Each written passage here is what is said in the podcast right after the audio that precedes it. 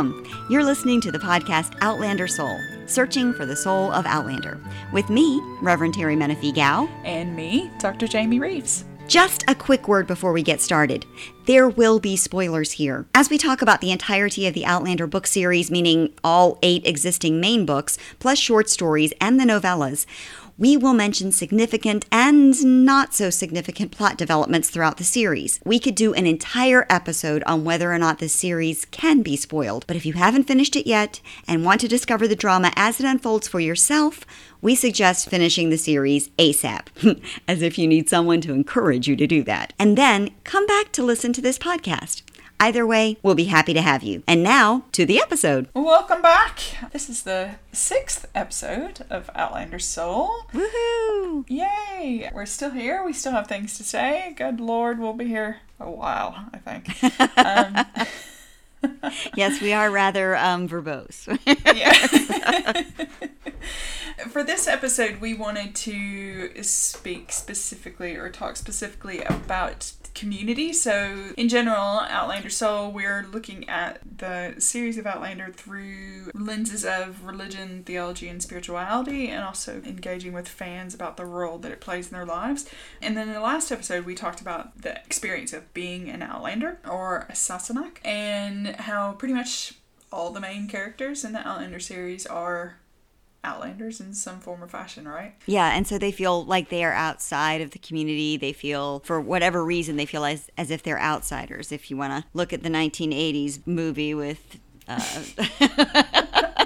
Matt Dillon and and uh, C. Thomas Howell and the rest of them. And so this episode, we wanted to kind of talk about a community of Outlanders. So you know everybody's sort of on the outside, but somehow they within the series they find a way of being together, a, a, Yeah, band of, yeah. of Outlanders, as it were. So, Jayme, before we do that, I'd love to really hear a little bit from our listeners. After each episode, we mm-hmm. have questions that we are putting to our listeners, to the Outlander community in general. In episode two, we talked about Outlander as a romance. And there's been some issues about whether or not, in- including issues with Diana Gabaldon, the writer of the Outlander series, about whether or not she believes that this is a romance. And we may have a mm. slight disagreement on that, although I think we're probably on the same page on most of it. I think it's mm. just probably a, an issue of words and how you say what you mean to say. And how you per- what you perceive romance to be. It might be that we're working from different definitions too. So yeah. Yes, exactly. That's pretty much what I'm thinking. But we went ahead mm. and put it out to the listeners. And we mm-hmm. asked if they read romance novels and about their experience reading Outlander. And we got some really great responses out there. So we did. Yeah, they were really great. most folks felt that Outlander was much more romance than it was apart from the romance novels. And we, like I said in, in episode two, we really kind of agree with you there. I think where we're coming from is that romance isn't taken seriously. There is an element of romance in this series, and we want to be different. We want to say, hey, actually, there is a value in, in looking at romance. But our listeners talked about the breadth of genre, uh, genres that the series covers and the characters, the locales, that it elicits so many different emotions, not just romantic ones, that it's real uh, or feels real to people and its high level of vocabulary. And so, the, in some ways, that's what makes Outlander different from a traditional romance novel. Okay, so Outlander is multi-genre. There's so many things mm-hmm. going on in Outlander, and it's mm-hmm. much more than a romance. And our argument has been that at the heart of it, it's the relationship between Claire and Jamie that mm-hmm. drives the story, that is the story, and that if anything were to happen there between the two of them, mm-hmm. then the story would go. However, Yeah. it's it's more than that. I mean, so there's these side stories with William. There's these side stories with Bree and Roger, and then there's the whole historical battles that she writes mm. in amazing detail. I mean, it's an epic in a yes, lot of it ways. is very mm-hmm. epic. To, to say that it's only a romance novel would do it a huge disservice. And mm-hmm. and what we are saying to date, most people don't take romance seriously like you were saying earlier Yeah. especially within the religion scholastically academic world they're they're not taking it seriously and so to name it as a romance is kind of a subversive thing we're doing because people turn their noses up at romance, particularly academics, and particularly in the uh, religious scholastic world. So, what we're doing is we're saying that this is romance, and romance as a theology, as how we mm-hmm. relate to God and each other, or relate to the bigness, I should go back to that word, mm. relate to the bigness in each other, should be taken very seriously. But in response to episode two, one person wrote and told us this, and I'm just going to quote because her words were better than what I could do. So mm. she says, Reading Outlander and watching the series has brought back feelings into my life I thought I'd lost because of my age. And she's 70, she said. She says, Jamie Fraser has made me squeeze my legs together and blush, something I didn't think mm-hmm. I would ever do again. I've been surprised by the number of women my age and older who are smitten and aroused by Jamie Fraser. Aren't we all, honey? Aren't we all? Yeah, I think I would have to be dead before I wasn't Yeah. aroused by Jamie Fraser. Totally. Anybody paying any attention whatsoever, I just don't see how Seriously, I, I haven't lost that the older I get. I fully expect that by the time I'm 70, I'm still going to be feeling this no matter what. Yeah.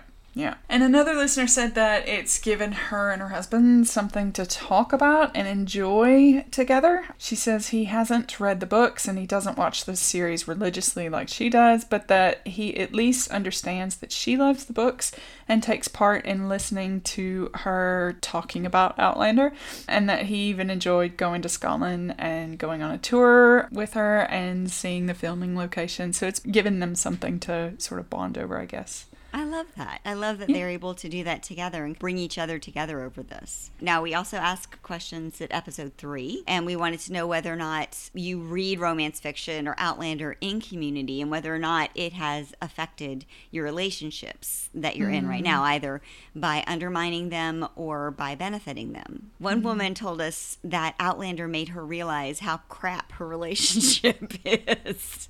And, and you you participate a lot in some of the fan communities. Does that seem normal? Yeah, I actually think that's fairly common. I've seen Oh, that wow. uh, written by a lot of people. So they're just comparing their relationship to Jamie and Claire's, and obviously some relationships are poor, and then others Yeah. are just different. But yeah, I, I do think that that is a fairly common experience actually. Jill told Wow. us, sort of in relation to the things that are a little bit different, she told us that at first Outlander undermined her relationship with her husband because, you know, who compares to Jamie? um, well. But, quote, she says, as I read on, the bits of the Jamie and Claire relationship that started meaning the most to me were the little things that they each noticed about the other person that only they would notice through long, loving contact and the small ways that they took care of each other. So she started looking at her husband through that lens, and she says, He may not have had red hair or a kilt, but he had his own Jamie moments. And so she says, I try to create some Claire moments for him too, though he has no idea. Um, she also talked about experiencing the divine in her relationship, not in a heavy handed way, but in feeling that her husband was brought into her life for a reason. And she says that there's a loving cushion around us that keeps us together and supportive and loving to each other. And that not everyone Wow. gets to have that. So it feels divinely special in that way. Wow. I thought that was quite great. Yeah. Well, and astute too to be able to Yeah. step out of the relationship and look at your relationship through this lens and say, you know, there is something special and unique about my relationship with my mm-hmm. husband or my significant other, so that it doesn't have to mirror this very ideal relationship in a fictional book, but also that there are pieces of this fiction that actually do apply. That there's some things in my relationship that are ideal. And Eva uh, also told us that Outlander has benefited her relationship because it has reminded both her and her husband of the, and her her phrase, the why of us. I, we assume she means kind of why they're together or, or, or why they've chosen to share their life together. That's great. Yeah. Thank you guys so much for sharing this with us, for responding to our questions, and putting it out on the line because that's a pretty amazing thing that you just did by doing that. We will have more listener feedback for you guys in the future. We're going to try to do this fairly regularly now. And remember, after every episode, we have survey questions. They are found on our website, outlandersoul.com. Whenever you hear our podcast. You'll hear our questions at the end of it. We want to hear stories about how Outlander has changed your life, has changed your community. And if you really don't ever want to fill out a survey ever in your entire life, there are lots of other ways for you to hook in. uh, you can email us, go on to our website. You can find where you can contact us via email. You can also find us on social media on Facebook, Twitter, Tumblr, and Instagram. Or you can mm-hmm. actually on our contact page record a voice message talking about Outlander, how it's changed your life, and in response to anything that we've said in this podcast, or even if we've missed something in this podcast and you really love us to talk about it. As far as the voice message, you could also just do a voice memo on your phone and email it to us as well, so that's a possibility. Yeah. But if we get some voice messages, we can include them in, in an episode, so please feel free to tell us what you think. I should also say, just completely as a side note, in case you hear snoring in the background, as I said in the first episode, um, it's my dog, it's not me. or anybody around. She, I will post a picture on our social media, but she lays under my desk anytime I'm ever in my office and sleeps um, blissfully that will be Luna that you hear and and not the boredom of anybody else sitting in the room. Right. Oh, well, anyway. our last episode we talked about what's an outlander. So just to recap, what do we mean by outlander or by Sassenach or someone on the margins? So someone on the margins really is exactly what it sounds like. If you've got the mm. core of a community, the center of a community, then the things that are on the outside of the community, the people, the groups that are on the outside of the community, they mm-hmm. are outlanders. They are mm-hmm. They are those who are from the outside, the outsiders. They're not generally not to be trusted by the entire community. Some may be taken in, but as we talked about with Claire and Jamie, oftentimes they're not A, trusted with what's going on in the group, or B, they're put in specific areas of the community where they can be controlled and mm-hmm. or where they can be watched. In essence, they're disconnected. And we talked about times that we have felt that disconnect from our community, mm-hmm. from the greater universe, and how we have experienced being outlanders. Within sort of scriptural references, we talked about that in the last episode of the imperative within the Bible, but also in other religious traditions to look after the stranger, to look after and protect yeah. and include the exile, the foreigner, the people who are on the margins, the poor, the needy, the widow, yes. the orphan, all those kinds of stuff. So, in the context of, of this particular episode, the people on the margins, we mentioned the lepers in the last episode, yes. other people who will be unclean. So in the Gospels, there's the story of the woman who bled or who had a, a condition related to her menstrual cycle, we think, was considered unclean because she could she just never stopped hemorrhaging, basically. Right. So she was called the woman with the issue of blood for those who love the King James Version of the scripture.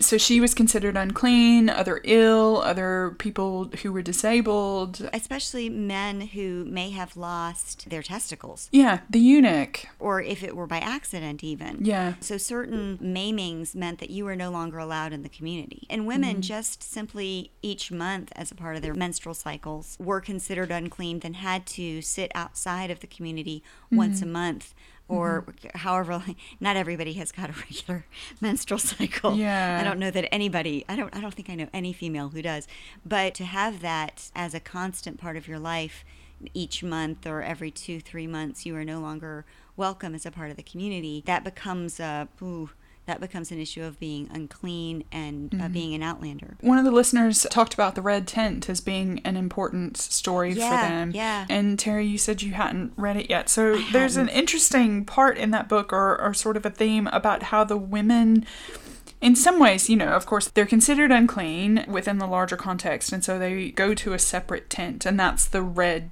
tent. So when they're mon- yeah. menstruating, they go to this tent. And so they talk about the community of the women in their experience of being exiled from from the rest of the tribe at particular times.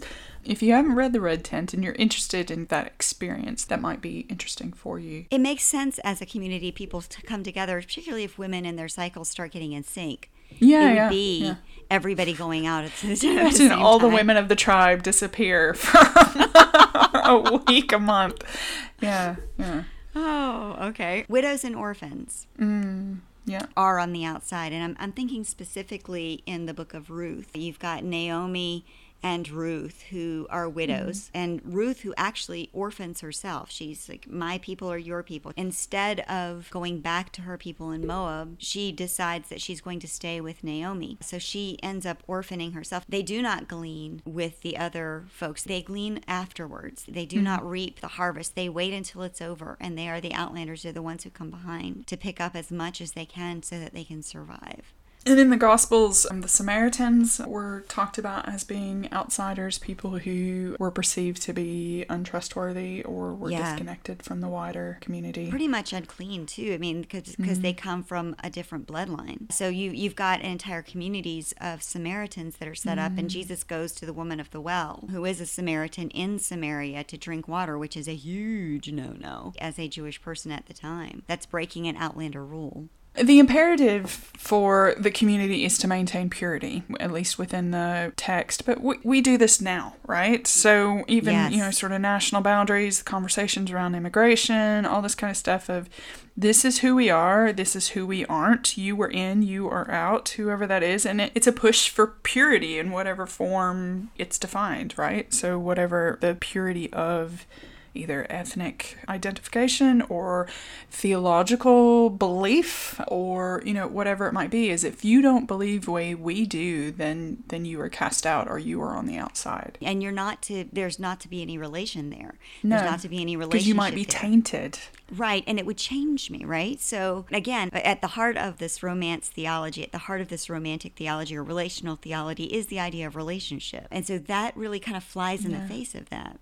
Yeah through relationship you are going to be tainted. There is no way to maintain purity in community with other people. It's it, so it just doesn't happen. Other folks who were outlanders throughout the Old Testament and especially in the New Testament that we see are anybody who is a Gentile anywhere near the Jewish community. So the mm-hmm. Romans, the Ethiopians, anybody living in Palestine during mm-hmm. the first century that was not considered part of the Jewish people was hmm. an outsider, an outlander. So the Roman centurion who comes to Jesus and asks for either, depending on the gospel that you're, you're reading, either the hmm. healing of his servant or the healing of his daughter, that person is an outsider coming and asking an insider to help them. So you- you've got this whole group of people who are considered outlanders who are living among the people who are considered the people of God. what we want to emphasize is as we see it in the Outlander series, as well as as we see it in scripture and just the human experience in general, is that our most important need we have is to belong.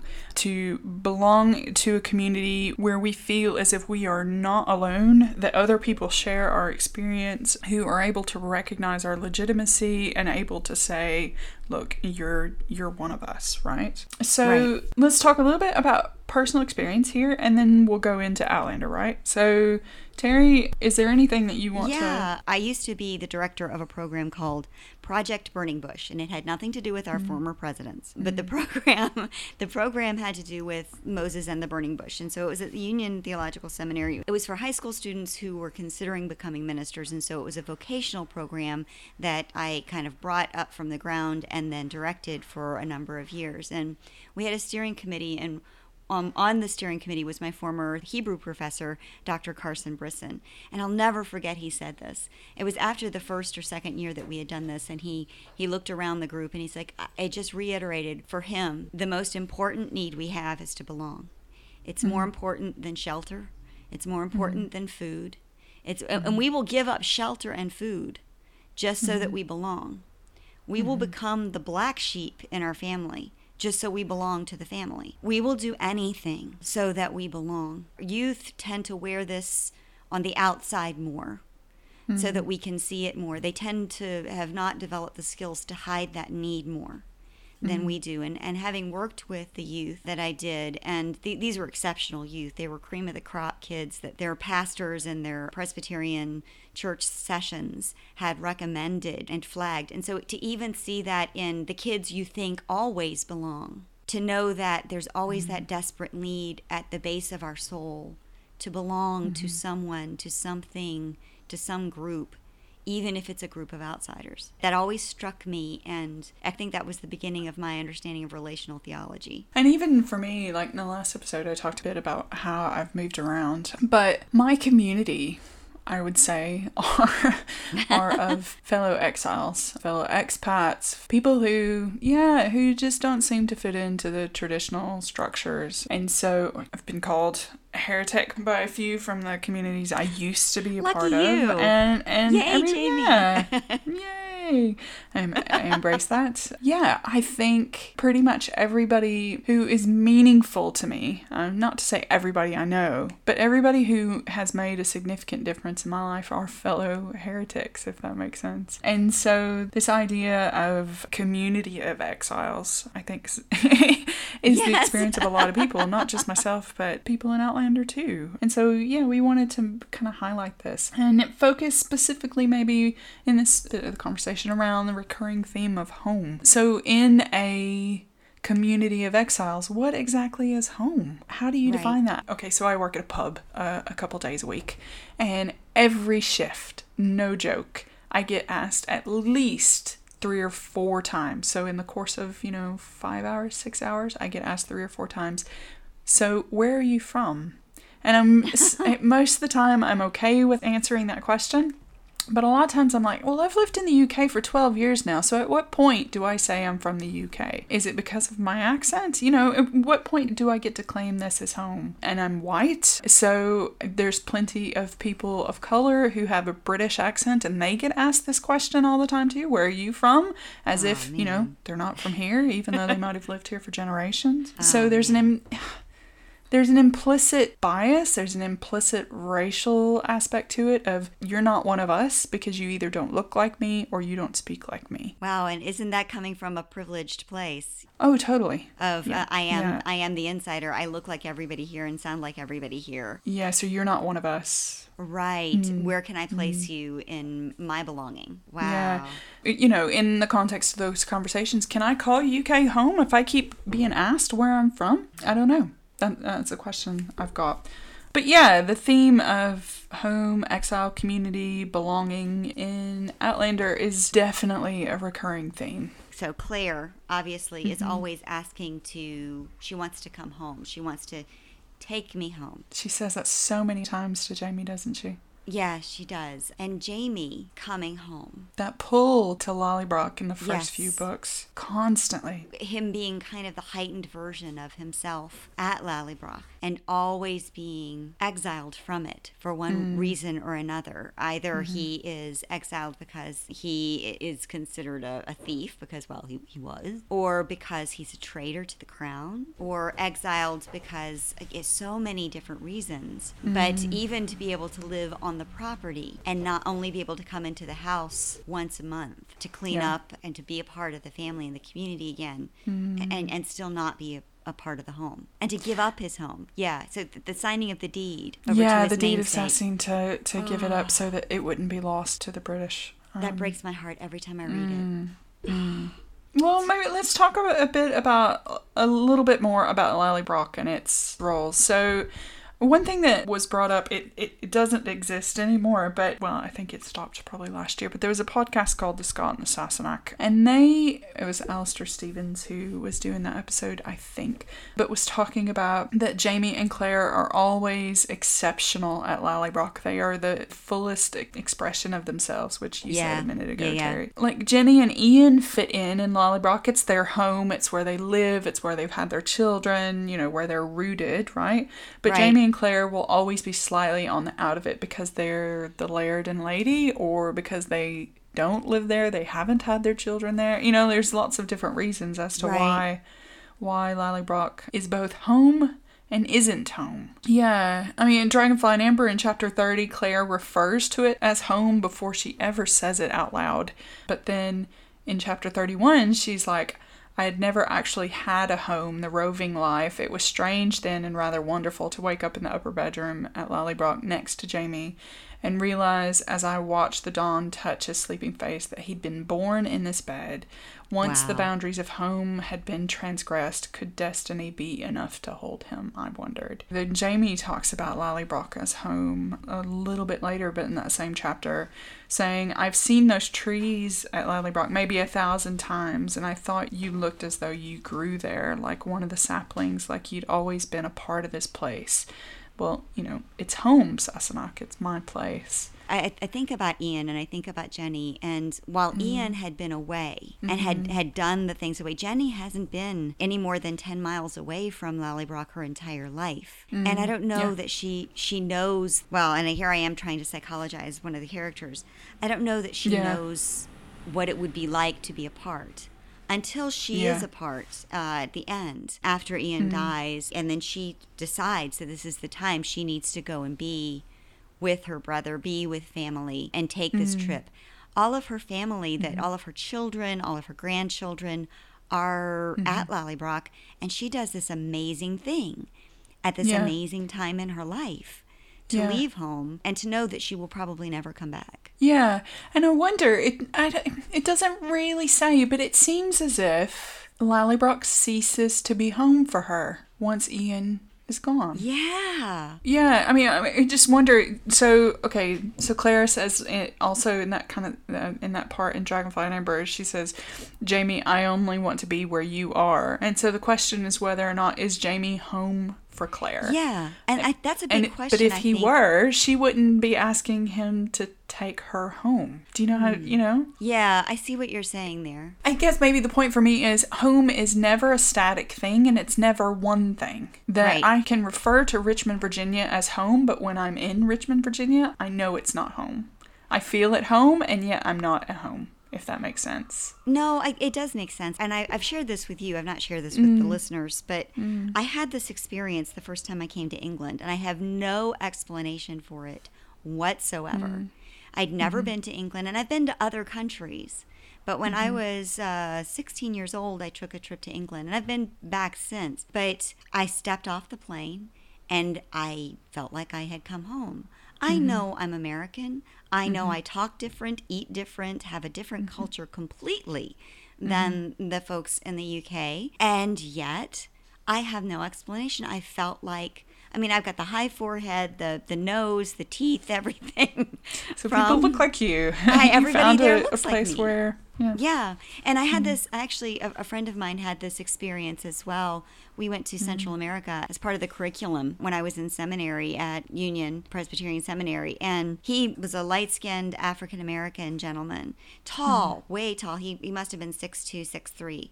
But we went to Central America, and of course, I was the one out of place. And mm-hmm. everybody looked at me because I had strawberry blonde hair like I was sick and dying because well it, truly because children who are dying of malnutrition their hair mm-hmm. turns a dullish strawberry blonde. They're very sick. They're close to death. Mm-hmm. And they they would come up to him and just hang on him.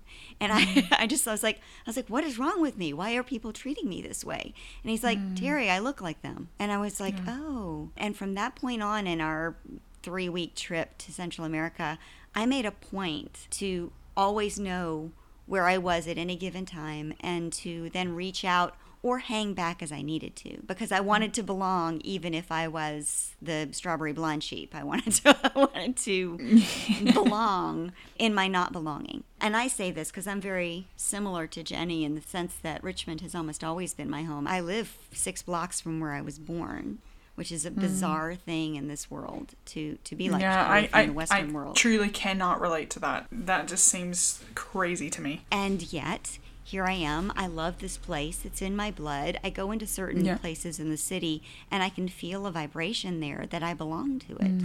And I felt Mm. Yeah. that same vibration when I stepped off the plane when I was 16 years old. It was a Yeah. weird, weird thing. There are so many different concepts of home that I think this the series explores, and I just find that just a fascinating topic. It- Within the series, as far as narrative structure in Outlander, Yeah. at least in the first three books, and also in Echo in the Bone, Lallybroch is the fulcrum around which the rest of the story turns. Or if you think of kind of a fulcrum pyramid sort of thing, you get the first half of the story, then they're in Lallybroch, and then the other half of the story. And so in other books, though, it's not Lallybroch, it's Fraser's Ridge. Take Me Home becomes Fraser's Ridge. Yeah, and not Lallybroch. Because it becomes this new promised land. uh, Lallybroch being the old promised land and Fraser's Ridge becomes the new, both Yes. literally and, you know, figuratively. And it's the place where both Jamie and Claire aren't Outlanders in some ways, especially Fraser's Ridge. It becomes their home. So they're the ones that establish Fraser's Ridge. But then again, they're still kind of the laird and lady or the, the people who are in charge and, and still slightly separate, obviously, from, from everyone else. Which is really kind of the antithesis of what culturally they are. The colonists coming into the Americas, they are the Outlanders. The Native Americans are not the Outlanders. And yet Yeah. the tide turns. And it, and it mm-hmm. turns in the you know 17th and 18th centuries for the natives who are who are from this land so that they end mm-hmm. up being the outlanders mm-hmm. which is such a strange thing. A horrific thing, yeah. and a destructive thing for the natives of the land and they're watching this happen they're seeing the brutal murder of, of some of the natives in the land and they're also seeing the sickness and entire tribes being wiped out Yeah, and the appropriation of their land Yes. and their stories are based on their land. Uh, yeah, going back to Fraser's Ridge, the community that they build there, the house and its destruction and its rebuilding. But part of Claire being at home is a place where she has a place to plant her garden and to grow things. And I'm looking forward to hmm. the next book here because it has to do with home and it has to do with the bees because that was one of the first things that they bring, you know, after she planted her garden. They go out to get bees, uh, Bree and Jamie. It's what they bring to Fraser's Ridge. I'm wondering what this next book is going to be about, particularly the title about the bees and, and coming Yeah, home. and coming Yeah. home, yeah. And Moby ending with Brianna and Roger and Jemmy and Mandy coming Yes, back, coming um, back. in this homecoming. But there's also another aspect to home that I think is really interesting, especially in Dragonfly in Amber, of this concept of home on the road, which we see sort of the community coming together on the road in uh, the chapter around Prestonpans. And I think it'd be really interesting if somebody, you know, wanted to do literary analysis.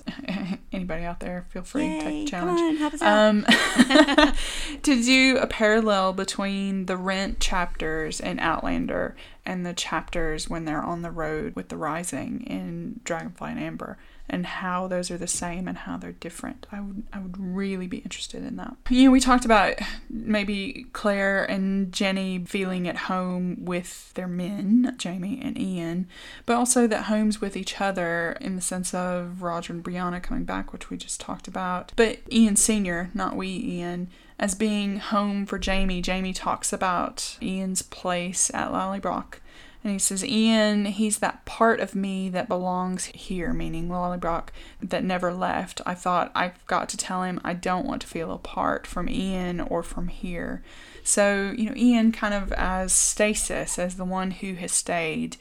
Yeah, I mean, so he's the keeper of his secrets as well. Yeah. He's the one who Yeah, holds absolutely. the tiny part of Jamie that can barely hide underneath a blade of grass, right? Mm, This yeah, this yeah. piece of Jamie that he knows Claire knows, but needs one other person to know, and it's Ian, right? It's it's Mm-hmm. Yeah. he he holds this horrifying secret for him. He does, yeah. But then Jenny indicates that Ian's not in stasis, that Ian has changed too. She tells him that he's different now, but that because Jamie's been away, he doesn't know how Ian's changed over the years. And I'm wondering if that too is is part of the idea of home.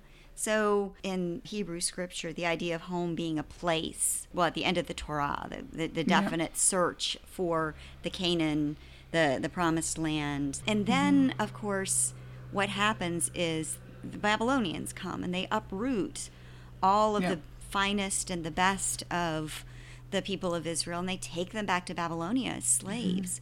And so mm-hmm. you've got two very different understandings of where is God in this moment. In the prophets, you've got Ezekiel for the people mm-hmm. who were left behind in the land of Israel, destitute and without their finest and their best. And you've got the finest and the best that have been uprooted outside of the land. And at the time, God was believed to be within the boundary of the land. So if you crossed into another land, you crossed into another God's territory. That sounds so silly to us today, but it was really mm-hmm. not. Mm-hmm. So you, you travel into another God's territory. Does God come with you? What mm-hmm. happens there? And and it becomes this touchstone in your brain.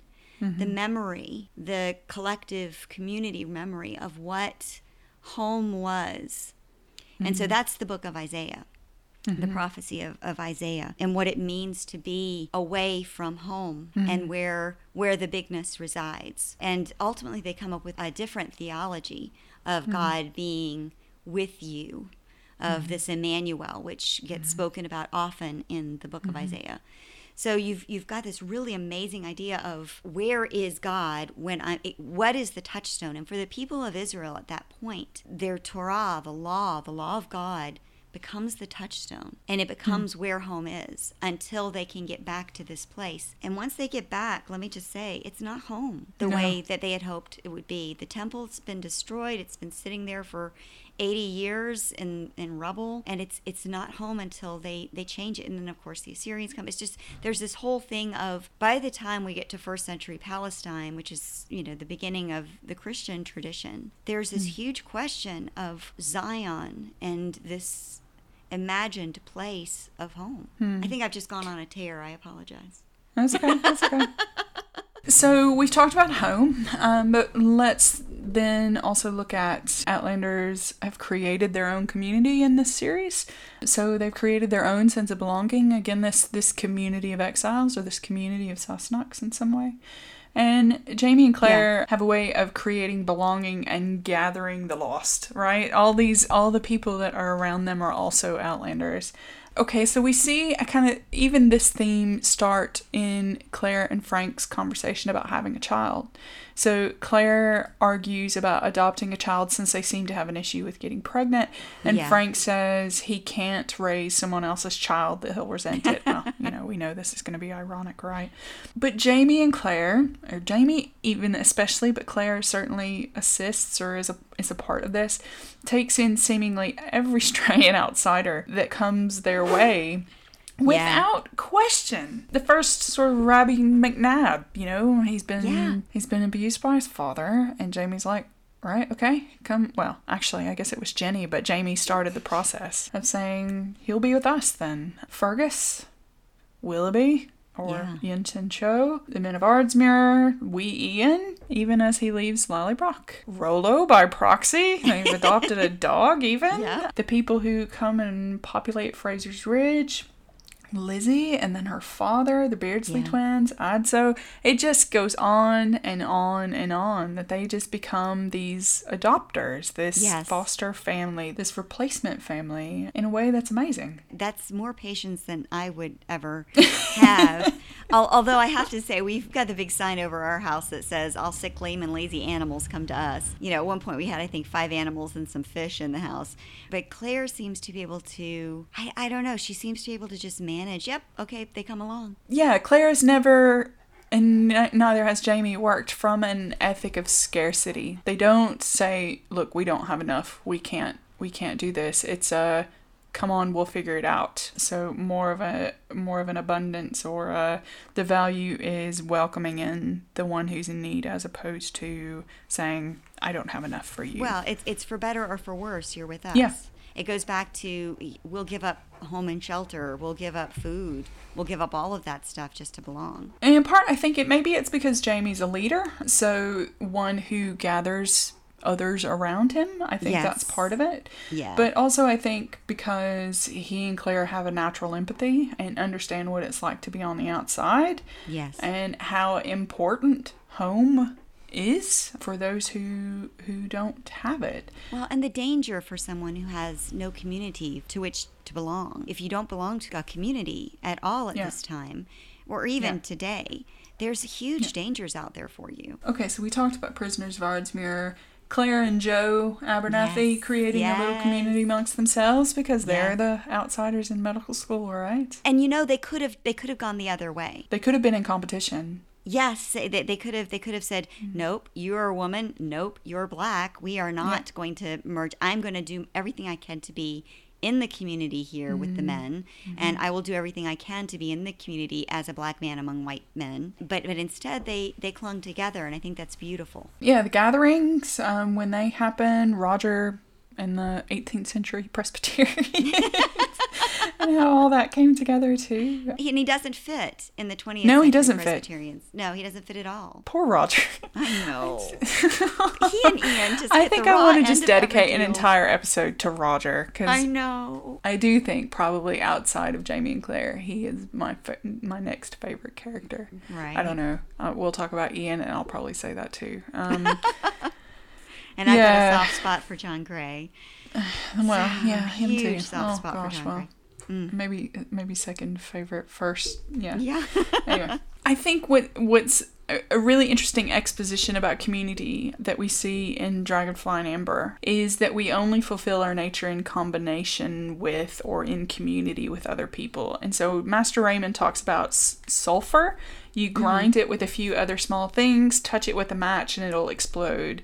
Gunpowder, is it magic or is it only the nature of sulfur? And so he's talking mm. about the sort of duality between science and magic, but that in community we all all these different components, this chemistry of, of people and what they bring to the table, then Right. either creates something that's useful or something that's destructive. In community, we we use each other in, in a in a good way as a catalyst, or we're we're able to fulfill what we're called to do as people uh, with the Yeah. help of other people, right? right. It's almost as if when Jamie is apart from that, he really does lose a lot of his strengths. When he's Dunbonnet.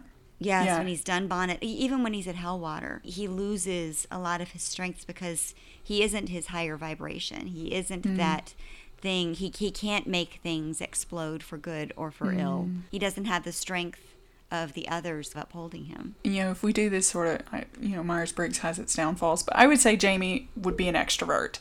That Oh, he yes. he needs other people to to make him feel human is by speaking and talking. And so that point in Voyager where he comes back to Lallybroch and he has a shave and he becomes human again Yes, after, you know, in his experiences of while he's Dunbonnet, and that his def- his humanity, like everybody's, is is defined by coming back into that space and being in community with other people. That it takes him a little while to start talking, but once he does, he becomes human again Yes, rather than yes, this absolutely. wild man, right? Because extroverts get their energy from other people. Yeah. And introverts get their energy from solitude. I mean, it's good to have obviously both as a balance. But I, honestly, I, I don't. I think truly, I think Claire is also an extrovert. I think she, like Jamie, this is one of the reasons I think that they're comfortable bringing like, hey, come on, you know, for Mm-hmm. anybody who wants to join their little ragtag band. I, I think both of them, a know the dangers of it, and b have this natural affinity towards being with other people. Ian, Ian um, Moore, the older Ian, seems much more the introvert, much more the, the one who who tends to want to be alone on the on the trips, and he he gets most of his energy from either solitude or just being with Jenny. And I think we could do an entire separate episode on just on solitude and loneliness and how Yes. that's um, how that's Yeah. talked about in the series. Yeah, there's there's a lot of that in the Jewish and the and the Christian traditions. I would be very interested in knowing about how solitude is portrayed in the Islamic traditions as well. Solitude is one thing. Solitude is the idea of being alone and comfortable with it. It is the opportunity to be by yourself in Yeah. a meditative sort of way. Whereas loneliness is missing others while you're alone. It's the need of others, but you don't have them. Or you could be lonely in a group of people. So it's not Yes. it's not as if others aren't present. It's you're not connecting to other people. Correct. So it's the the absence of connection. I would Yeah. say is what. Yeah, so in solitude, be. Yeah, you connect you are connected. Yeah. Yeah, you're connected with something in solitude, but in loneliness you're not. Um, we also talked a little bit about, and, and this is where I think we could also even have an entire episode of identity. There are so many mm-hmm. children who were considered orphans, some considered bastards, mm-hmm. some just not with their families. And, and so, like Ian Og, the younger Ian, is not an mm-hmm. orphan or a bastard, and yet he's not raised by his parents later. He, he leaves home and he ends up mm-hmm. being raised in some of the, you know, more uh, formative times of his life by Jamie and Claire. You've got so many people throughout the the whole group that, that do not either a know their families, know their mm-hmm. parents. So mm-hmm. a, a lot of this idea of community gets interwoven with this idea of who we are as identity. Mm-hmm. And I, I think we do need to have another episode, just like we need one on, on solitude and loneliness, but I think we need another episode just on identity because that is so integral to any faith tradition. Even if you are in the Hindu traditions or even as an agnostic or an atheist, to identify yourself with some form of belief or, or, or mm-hmm. some form of who you are.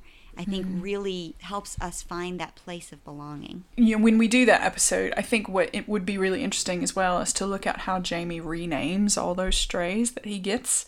So Claudel becomes Fergus, Yi Tien Cho becomes Willoughby, William, he gets a new name when he's baptized by Jamie, and that secret papist. That's become a papist. Yeah, whether or not there's something about them within the Christian tradition, you're baptized and you're given a name, and whether or not there's something about Jamie giving them a new name as a way of welcoming them into the community that he Yes. is leading or he's he's doing. I think that there are places in our lives too where there just is no belonging for us. Mm. As we're looking for our place to hook in and our, our place to belong, there are some places that we grieve not belonging. And at some point, we need to let go. I no longer really fully belong in the evangelical community. Yeah. I, I as a female who's a minister, who is a feminist, there are churches I can walk into that I sort of belong because I know the rites and the rituals, You know the language and you know, know kind of what informs everything. Yeah. but I don't belong because I cannot believe in the exclusion any longer. I think too we see this in Outlander that you know we've already mm-hmm. said Helwater is a place where Jamie never belongs. Even though he's got a son there, he mm-hmm. will never belong in Helwater mm. and he can never be by his mm. son's side, which is why he has to leave. And Boston, Claire Yes. never fits in there either. For all realistic purposes, she should, but she doesn't. No, she's a she's the 18th century woman still living in the 20th century who wants to be a doctor of all things in the 1950s, and so she she can't ever really fully belong there. And Roger, yeah, Roger Mm-hmm. Yeah. in 20th century church when he comes back and Yeah, he yeah, and he's sort of beginning to wonder about his role as a minister or what that would be and yeah to have a calling in one place but not in another, and I Yeah. totally get that.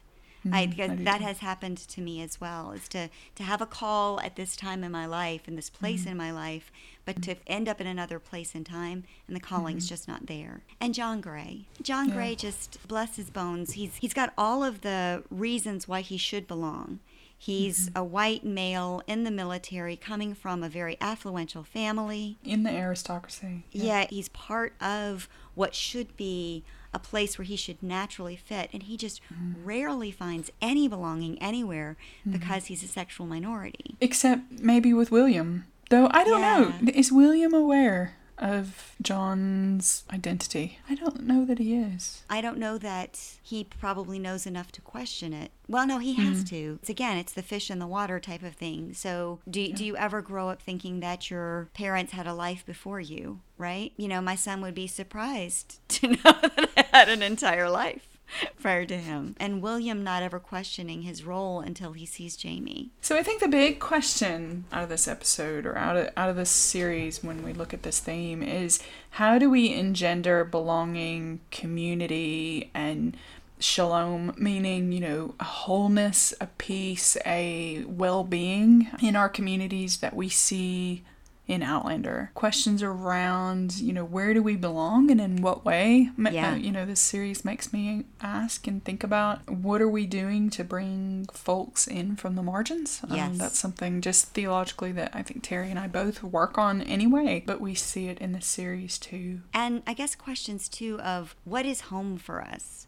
Is Mm-hmm. it something static? Is it something that's a little more dynamic? Does it have a person attached? What is the, the one thing that would take that away from us if we Yeah. have home and we know what it feels like to belong? And where is never home? Where can home no longer be? Where can we be and never belong? Where can we exist Hmm. and always be the outlander? But those aren't our survey questions for this No, episode. So no. um, we we're gonna wrap up this episode with another set of questions that we would love to hear your stories and your feedback around. First question, there's three at this point. So how has Outlander influenced how you think about home and belonging? You may say it hasn't. It never occurred to you until this episode, and if that's the case, then that's fine. But if it has influenced, we'd like to know how. Question number two. So we talked about Jamie and Claire having this knack for making home and gathering people around them wherever they are. Do you know people like this in your own life? Or are you like this? Is this something that you tend to have an amazing ability to do? And if mm. so, tell us about that. And you may not think that you have it, but it might be that other people have reflected on it, that you were the one that happens to gather people around, or that you're kind of the home for strays, for lack yes, of a better term. yes. The Earth Mother or the Earth Father. Yeah. Yeah. but yeah, we'd love to hear stories about people like that. Right. And then, final question, and it's a big one, and it's a really simple one. What makes you feel at home? And it could be as simple as, you know, your favorite blanket, or it could be as complex as, well, gosh, I don't even want to give examples of that. But yeah, what makes you feel at home? And that's it for this episode. Yes, and we're so grateful for you listening. Mm-hmm. Tell your friends, tell your enemies, tell the people in your community, the black sheep, the white sheep, the purple sheep, the strawberry blonde One of our sheep. listeners told us that they're recommending it to their clergy, which I'm like, oh yay! Oh, no.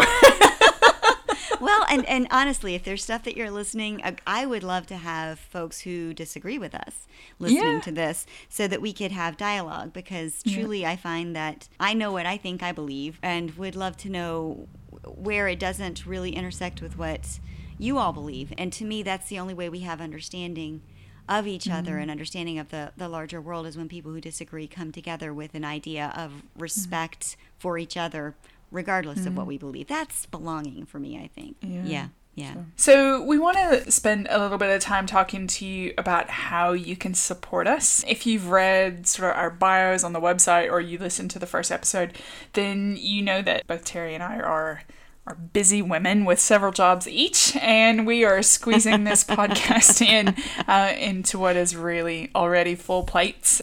So, from the listener feedback, we know that there are a few of you, at least, out there who are catching each episode and who are responding to what we're doing, and it's it's been meaningful for you. So, if you're in any position to support us, we would really appreciate it. If you click on the support us button at the top of our website, which is outlandersoul.com, it'll take you to a list of things you can do. You could support us financially through Patreon, starting at only a dollar a month. So if you like what you hear and want to pay $12 a year and want to help us grow, we'd really appreciate your investment in our work. Yeah, and we have different levels of support too. So the first would be uh, Mrs. Fitz, who sort of just you know keeps things running for us and is the the engine behind the scenes. To the Murtagh level, to the you know the right hand man sort of level. So you know you can choose which one you want depending on the the amount of support you want to give us. But the amount that you give us, however much it is, will contribute to us being able to invite guests onto the show. We've got a few people that that we want to have on who are really interesting and doing some really interesting work around Outlander, but also to have a sound editor so that it allows us to record a bit more. And we've also thought about doing get togethers, and so that would enable us to spend some time to do the admin to make that happen. And we want to give a shout out to Lynn, who is our very first patron at $5 a month. Give it up for Lynn, and we just so appreciate this. I know great things are going to happen the more patrons we get. Then you can also listen to the podcast now through Stitcher or Radio Public, and you'll find the links on our website.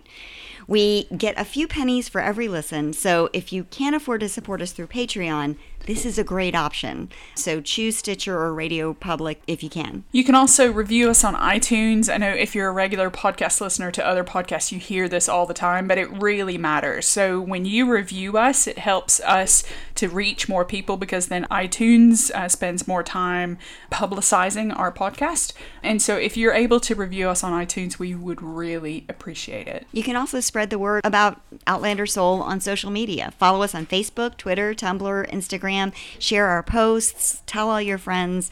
We just want to get this out there as far and as wide and as broadly as possible. We appreciate whatever help you can give us. So please think about ways in which you support us, and, and we'd love to have you. Thanks a lot. Thank you. Another big announcement is that Outlander Soul is going to Fraser's Ridge. Well, Woohoo! not really, but sort of close. We're going to be at the Wild Goose Festival, which is being held in Hot Springs, North Carolina, which is close to where Fraser's Ridge would have been. And that's happening on the 12th through the 15th of July. I, Jayme, am doing a workshop that's separate from Outlander Soul at Wild Goose, and Terry is joining me so that in case we do have any fans or any people who are there who are Outlander folk, then we can we can have a chat with them and see what we can do. if you're interested in the intersection between faith, art, social action and you'd like to meet us, have a chat, we'd love to see you. Go to the Wild Goose Festival in Hot Springs, North Carolina. Hmm. You can get your tickets for the festival at wildgoosefestival.org. And if the cost is prohibitive for you, but you really want to go, they're also looking for volunteers. So if you can't afford a ticket, you can sign up to be a volunteer. And if they accept, then you might be able to get in for free. So check with them about attending or get your tickets. And we'd love to see you. So let us know if you're coming so we can have chats. That's it for this episode of Outlander Soul. Thanks for listening. We'd really appreciate it if you'd review us on iTunes or wherever you get your podcasts, as it helps people to find us. If you listen and like what you hear, please consider supporting us via Patreon. Just click on the Support Us button at OutlanderSoul.com and give whatever you can afford. Every little bit helps. Also, we'd love to hear your questions, your thoughts, your ideas. Part of the work that we're doing is gathering data on how fans interact with and value Outlander in their lives, and so we're interested in what you have to say. And we know Outlander fans have a lot to say. So please respond to our survey questions found on our website related to this episode, or follow links you'll find on Facebook, Twitter, or Tumblr. You can also contact us by email at outlandersoulpodcast at gmail.com or through our website at outlandersoul.com. Thanks again, everyone. We'll see you again in a couple weeks. See you then. Bye.